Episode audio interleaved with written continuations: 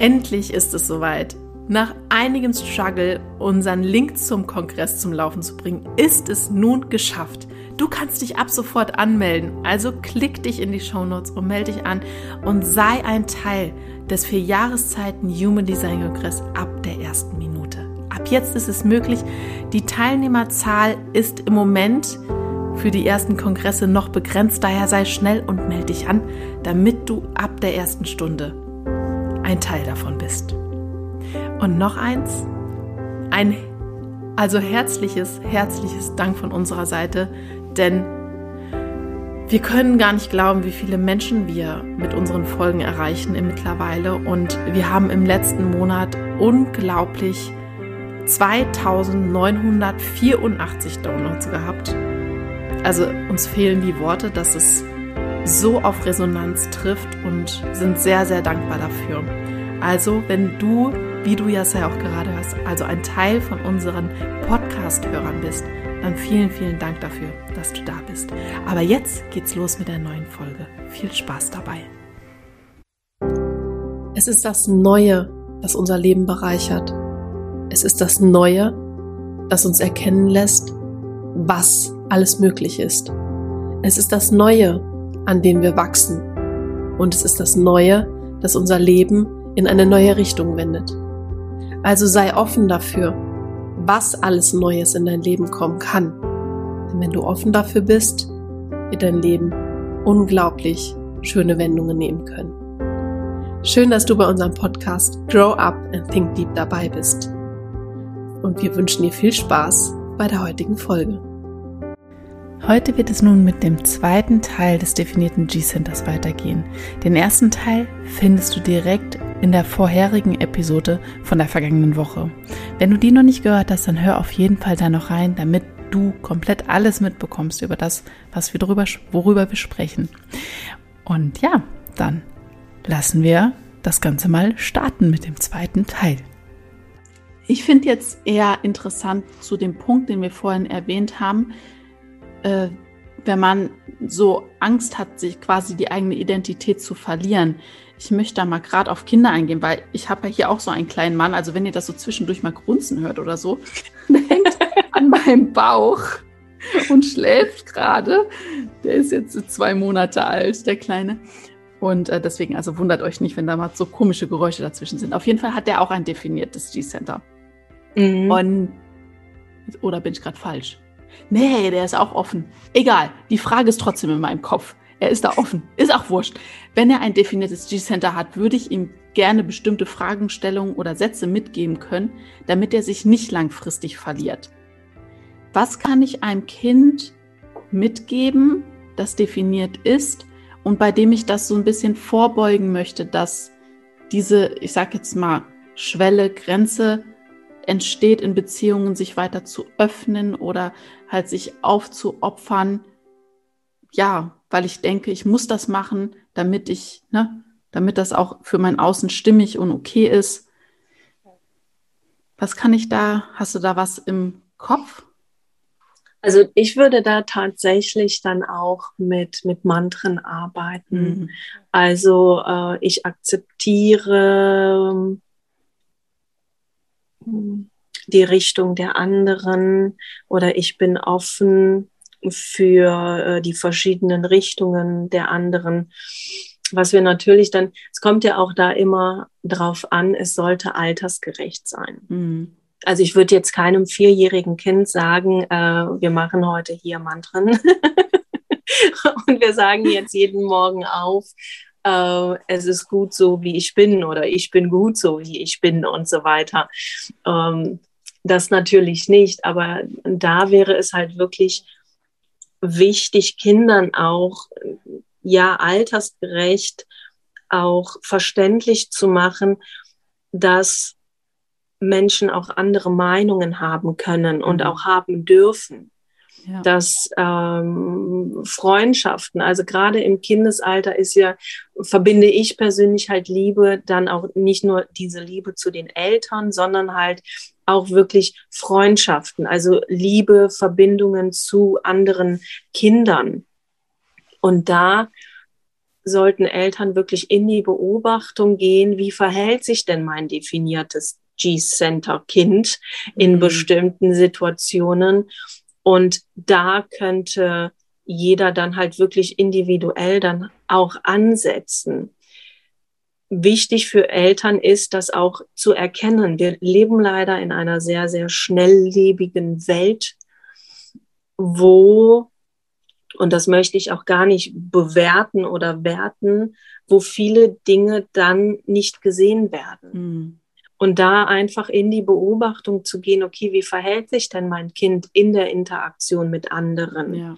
Ne, gibt mein Kind jetzt da wirklich so den Ton an, äh, was gespielt werden muss und so weiter, äh, wo, wo es hingeht vielleicht auch. Also es können da natürlich auch gerade wenn es in, in Familien um Freizeitaktivitäten geht. Also da kann ein definiertes G-Center auch wirklich den Ton angeben. Und mhm. je nach Typ oder wenn das Herz dann auch noch mit angelegt ist, dann ist da auch wirklich ein sehr, sehr starker Wille noch dahinter. Ja, ja. Ich habe gerade so ein Beispiel im Kopf, vielleicht können wir das damit noch ein bisschen deutlicher machen. Ich würde tatsächlich mal so gern ins Sandkastenalter gehen. Also mein Kind ja mit einem definierten G-Center spielt im Sandkasten, baut mit seinen Freunden eine Sandburg mhm. und sagt genau, wie diese Sandburg gebaut werden muss. Ja. Auf welche Art und Weise. Und was könnte ich jetzt als Eltern genau tun oder sagen, dass ich das quasi, jetzt sage ich nicht durchgehen lasse, das hört sich so böse an, aber meinem Kind da den, den, die Möglichkeit gebe, einen weiteren Blickwinkel also mitzugeben, beziehungsweise sich weiter zu öffnen? Ja, das ist eine sehr, sehr gute Frage. Also gerade im, im Sandkastenalter würde ich jetzt nicht als Elternteil direkt dahin stürmen und dann mein Kind zurechtweisen, sondern ich würde das dann in einer ruhigen Minute noch einmal reflektieren. Hm. Das heißt, dem Kind dann sagen, hör mal, ich habe eben beobachtet das. Und dann halt wirklich aus der eigenen Sicht auch äh, erklären, was, was man da halt beobachtet hat. Und da dem Kind halt auch die Möglichkeit geben zu sagen, a, was es dabei ja gefühlt hat, wieso er das denn gerade so haben wollte. Und ganz wichtig ist da auch nochmal so ein Transfer zu leisten was meinst du denn, wie haben sich denn die anderen gefühlt? Hm. Weil wir wissen ja jetzt auch nicht in unserem Beispiel, ist das dann eskaliert? Ja. Oder nicht? Hm. Sind die anderen dem definierten G-Zentrum dann einfach gefolgt?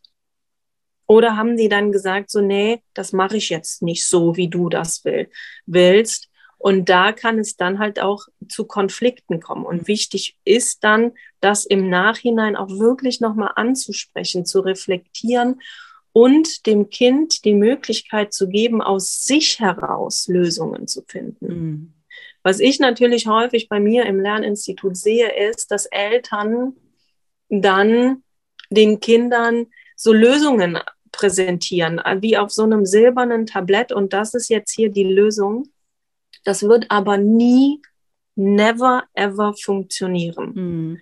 weil die Lösung nicht aus dem Kind herausgekommen ja. ist. Ja. Ich würde jetzt gerne mal die Situation annehmen, dass es nicht eskaliert ist, sondern dass mhm. die anderen einfach gefolgt sind. Du das aber trotzdem beobachtet hast als Elternteil und dein Kind trotzdem die Möglichkeit geben möchtest, neue Blickwinkel anzunehmen. Ich habe nämlich dann jetzt so im Kopf, dass man da auch sagen könnte, was könntest du tun, um die anderen besser mit einzubeziehen? Denn genau. die haben vielleicht auch ganz tolle Spielideen. Vielleicht habt ihr dann noch mehr Spaß. Genau, das ist da auch nochmal äh, eine Möglichkeit, da auch ein, ein Kind halt dahingehend anzuleiten, auch nochmal andere Perspektiven zu sehen und auch weitere Lösungsmöglichkeiten zu haben. Hm. Ja. Und wichtig ist natürlich auch genauso wie bei Erwachsenen, dass dem Kind in dem Moment beim nächsten Mal spielen, da halt auch wirklich auffällt, ah, ich könnte ja die anderen fragen. Mhm. Ja. Ne, dass wirklich von diesem Unbewussten dann ins Bewusstsein zu holen und da dann halt wirklich eine andere Strategie dann auch zu nehmen. Hm. Ja. Jetzt würde ich das Ganze noch gern einmal aus Erwachsenensicht beleuchten. Wenn, wenn ich jetzt diese Folge höre als Definierter und mir fällt auf, dass ich da wirklich mich immer, ich sage jetzt hinten anstelle, also ich spüre zwar, dass ich eine andere Richtung habe, aber es nicht tue, dann hilft zum einen mal halt dieses Mantra. Aber mhm. wenn ich jetzt, wir gehen jetzt mal ins berufliche Feld rein, wenn ich jetzt als in einen, als Angestellter in einer beruflichen Situation bin, in der ich schon spüre, das ist vielleicht nicht ganz so stimmig und dann vielleicht noch Kollegen habe oder so, die mich noch mehr in eine Richtung drängen, so drücke ich es jetzt mal aus, die ja mir nicht zusagt und ich jetzt beginne, das Ganze wahrzunehmen und zu sehen. Aber vielleicht ein Problem habe, noch zusätzlich als Generator zu sagen, nein. ja, was, ich verstehe. Was kann ich dann tun? Also ich habe zwar direkt dieses Wort Abgrenzung im Kopf, aber mhm. vielleicht hast du ja aus Human Design sich noch gezielter da ja dann also eine Idee. Also ich habe gerade, ich muss mich gerade mal mental ein wenig sammeln, weil ich nicht genau weiß, mit was ich jetzt direkt anfangen soll. Ich habe ganz viele Gedanken im Kopf. Also wenn wir als ersten Step, jeder kennt sein Chart und weiß, okay, gut, ich habe ein definiertes G-Zentrum. Jetzt stellt sich mir die Frage, welche Nicht-Selbst-Themen aus den offenen Zentren greifen da zu?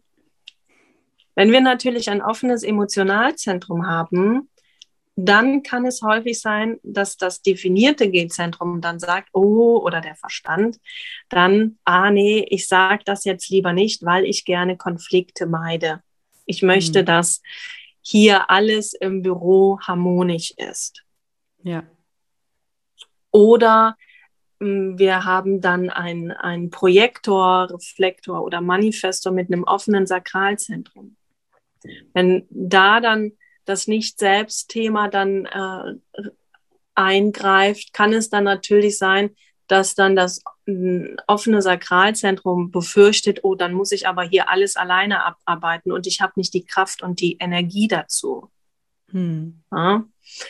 Ähm, das offene äh, Milzzentrum kann natürlich dann auch sagen, okay, gut, aber dann, äh, und das Spannende ist ja jetzt, offene Milz und offenes Emotionalzentrum, ja, wenn es dann Stress gibt und es zu einem Konflikt kommt, fühlt sich natürlich die offene Milz nicht mehr so wohl. und es kann dann natürlich sein, dass dann die, die Leute sagen, okay, gut, dann arbeiten wir auch nicht mehr mit dir zusammen. Und dann ist das, ist diese Person dann mit dem definierten G-Zentrum, ja, fühlt sich dann alleine und verlassen. Mhm. Also da halt wirklich schauen im Chart und wir haben ja jetzt schon fast alle Zentren durchgenommen. Schaut nochmal, welche offenen Zentren habt ihr da und welche nicht selbst Themen greifen da halt drauf zu. Und dann kann nämlich das definierte G-Zentrum dann hingehen und sagen, okay, das sind jetzt meine Nicht-Selbst-Themen, aber ich weiß ja, wohin es eigentlich geht. Was ist die richtige Richtung gerade hier in diesem Projekt oder hier im Büro? Und das dann halt auch wirklich dann auszusprechen und anzusprechen. Hm. Und es ist natürlich immer eine Überwindung, das dann anzusprechen. Hallo, ich weiß, wovon ich rede. Ich habe auch ein offenes Emotionalzentrum. Aber im Nachhinein ist man dann erleichtert und froh, dass man diesen Step gegangen ist. Und es ist immer, immer eine Trainingssache. Also das ist, das muss man gerade mit einem offenen Emotionalzentrum, muss man das wirklich tatsächlich üben. Hm. Wir sind beim Definierten. Genau, ich, ich weiß, aber wenn jemand allgemein ein offenes Emotionalzentrum hat, egal ob jetzt dann auch noch ein ähm, offenes oder definiertes G-Zentrum ist, es ist immer eine Herausforderung, über den Schatten zu springen. Gut, also du merkst schon, das ist unglaublich komplex. es ist immer davon abhängig, was halt mit den anderen Zentren noch los ist. Und wie Corinna schon gesagt hat, hör einfach mal, wenn du jetzt das Beispiel zum Beispiel hattest, du hast ein definiertes G-Zentrum, aber ein offenes Emotionalzentrum, dann hör dir gerne nochmal die Folgen dazu an. Wenn du Fragen hast, dann schicke uns die auch gerne per Instagram. Das ist auch ein so wertvoller Input dann für uns, nochmal dazu Folgen zu machen. Das nehmen wir sehr, sehr gerne an. Also wenn du dann dazu Fragen hast, dann schreib uns gerne und wir greifen das gerne mit auf. Das definierte G-Center. Wo liegen dort jetzt gezielt die Potenziale?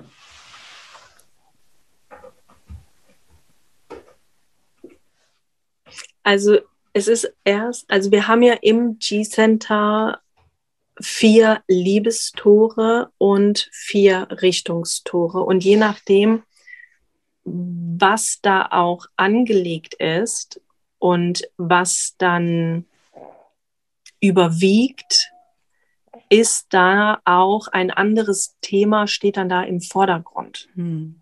Also je nachdem, was wirklich aktiviert ist.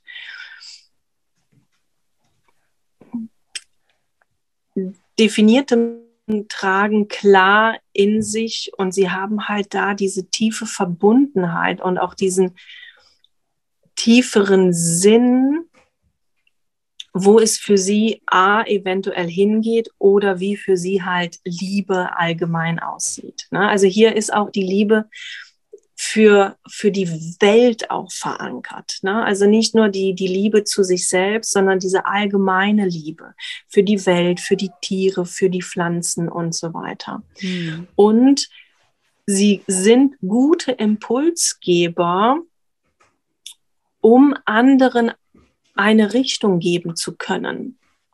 Ja. Um offen Center lernen zu lassen. Genau. Also die Richtung kommt bei den definierten G-Zentren aus einem selbst und das ist für die anderen im Außen wahrnehmbar. Und der Definierte kann hier auch wirklich gut Orientierung geben. Mhm. Ne, also wo ja. sie aber selber so ein bisschen aufpassen sollten, ist, da sie in ihrer eigenen Richtung dann auch so sicher sind, bei dir ist ja was los, dass sie häufig auch nicht verstehen können, warum das halt bei anderen nicht so der Fall ist. Ne? Und da kann es halt wirklich sein, dass die Definierten dazu neigen, den anderen auch ungefragt, das hatten wir ja eben schon, die, äh, die Richtung zu präsentieren und zu sagen, in diese Richtung musst du jetzt auch marschieren. Ja, ja. Ne? Denn das sollten sie ja nicht machen. Ähm, sie sollten hier auch wirklich ähm, gefragt werden. Ne? Sonst kommen sie so ein bisschen besserwisserisch rüber. Hm. Es tut mir so leid. Hört ihr das, was da hinten, also was hier los ist? Ich hoffe, das lenkt euch nicht ab. Mein Kater ist gerade am Durchdrehen. Der hat ein Spielzeug im Maul und mauzt die ganze Zeit hier rum. Ja, also ich hoffe, das lenkt euch nicht ab von dem Inhalt. Wir haben jetzt schon echt lange darüber gesprochen. Mhm. Ich habe aber trotzdem noch eine Frage, die jetzt so in meinem Kopf ist. Wie kann ich, wenn in der Zusammenarbeit oder als Paar ist im Grunde, glaube ich, egal. Beide ein definiertes G-Center haben. Und vielleicht die Richtungen, sagen wir mal, die eine sind in, in, in die einen Tore aktiv ne, mhm. und der andere die andere. Also einmal war ja die Tore der Liebe und die anderen waren, jetzt musst du mir gerade nochmal helfen. Richtung. Die Richtung. Für die Richtung. Jetzt sagen wir mal, der eine ist nur in die Liebesrichtung angelegt und der andere in die Richtung, Richtung. mhm. Und dann steht das vielleicht so ein bisschen manchmal so zwischen einem. Oder wie kann man da so zusammenfinden? Also verstehst du wieder meine Frage, ja. dass also dass der eine im G-Center die eine Richtung so verstärkt angelegt hat und der andere die andere, man aber trotzdem gerne möchte, dass das zusammen gut funktioniert und dann wird der eine wahrscheinlich eher die Entscheidung aufgrund des, der Liebe hin oder was auch immer dann das Thema von den jeweiligen Toren ist, entscheiden und die Richtung so einschlagen, dass es in, ne, in diese Richtung der Liebe halt eher geht. Aber der andere, weil er die, ne, den, Richtung, die Richtung ja, angelegt verstehe, hat, mehr in die ne, andere Richtung möchte. also ich verstehe die Frage. Hier ist es aber ganz wichtig, A, einmal zu, also Kommunikation, ja. Kommunikation ja. ist ja das A und O in einer Beziehung. Wichtig ist zu gucken, wer von diesen beiden eine Verbindung vom G-Center in die Kehle hat. Hm. Weil gerade die mit der Verbindung zur Kehle, das sind oft Menschen, die sich mit Kritik so ein bisschen schwer tun. Also sie können auch gar nicht anders und sie können sich halt auch schwer verstellen, denn sie drücken direkt an der Kehle das aus, womit sie sich im Moment identifizieren. Mhm. Und da schmerzt Kritik besonders. Ja. Also das sollte, sollten halt Paare da auch ein bisschen beachten, wer hat diese Verbindung direkt zur Kehle. Und dann würde ich sagen, ist es gar nicht so wichtig, wer welches Tor da jetzt aktiviert hat im ersten Moment. Hm. Auf dem Level, wo wir jetzt hier gerade halt auch sind, sondern sie sollten wirklich kommunizieren. Hm. Kommunikation ist das A und O. Ja. Und halt ganz wichtig in dem Bereich einfach respektvolle Kommunikation. Genau. Ja, ja. Gut, also auch da wieder muss man sehr viel beachten und tiefer einfach reingucken. Das kann man so pauschal dann nicht, nicht sagen. Wichtig ist ein respektvoller Umgang in der Kommunikation, was aber ich finde immer wichtig ist. Ja. Unabhängig davon. Gut. Ich würde sagen, wir machen hier mal einen Cut. Also wir könnten da, glaube ich, noch ziemlich lange drüber sprechen, weil das wirklich ein sehr, wie Corinna am Anfang sagte, sehr schwieriges Center ist, was allen so ein bisschen Schwierigkeiten macht, es zu verstehen, zu fühlen und so weiter. Aber wir hören jetzt hier mal auf. Wenn du mal, wenn du Fragen hast, dann, wie gesagt, schick sie uns gerne per Instagram und dann können wir die vielleicht gezielt aufnehmen. Dann können wir da gezielt darauf eingehen. Das macht Sinn. Ich muss mich nochmal entschuldigen für dieses ganze Tumult hier drumherum. Aber manchmal ist das so. Und ich denke, es macht den Podcast einfach authentisch. So ist das halt bei uns. Genau. Wir haben ein Mentoring am Start, was wir offiziell jetzt hier auch mit ankündigen, was wir seit dem Kongress auch mit angekündigt haben und wir da auch schon einige Zeit lang mit einigen Kunden zusammenarbeiten, aber das bisher noch nicht offiziell gemacht haben. Also wenn du bestimmte Fragen hast oder ein Thema hast, mit dem du dich sehr beschäftigst und wo du merkst, du kommst da alleine nicht weiter und du hast schon Coachings gemacht das und dich, die dich aber leider da auch nicht weiterbringen, dann nutz das hier, schreib uns an und lass dich von uns betreuen in dem Mentoring, weil wir da genau dann drauf eingehen können in Bezug auf dein Human Design und vielleicht, wenn du die Schwierigkeiten mit bestimmten Personen hast, in Bezug auf diese Person. Und wenn wir uns dann nämlich den ihr Chart angucken, können wir da dir ganz konkrete Hilfestellungen geben. Und dies halt über einen ganzen Zeitraum, damit dass sich das wirklich, dieses neue Verhalten, also dein eigentliches inneres Verhalten, auch wirklich für dich festigen und sich gut anfühlen kann. Und in dem Sinne sind wir dann für heute erstmal fertig. Wir machen dir den Linktree unten rein, wo du dann auch über Instagram oder äh, unseren, unsere Webseite uns kontaktieren kannst zu dem Mentoring und dann scheu dich nicht, schreib uns an und dann sei gerne dabei. Dann bis zum nächsten Mal.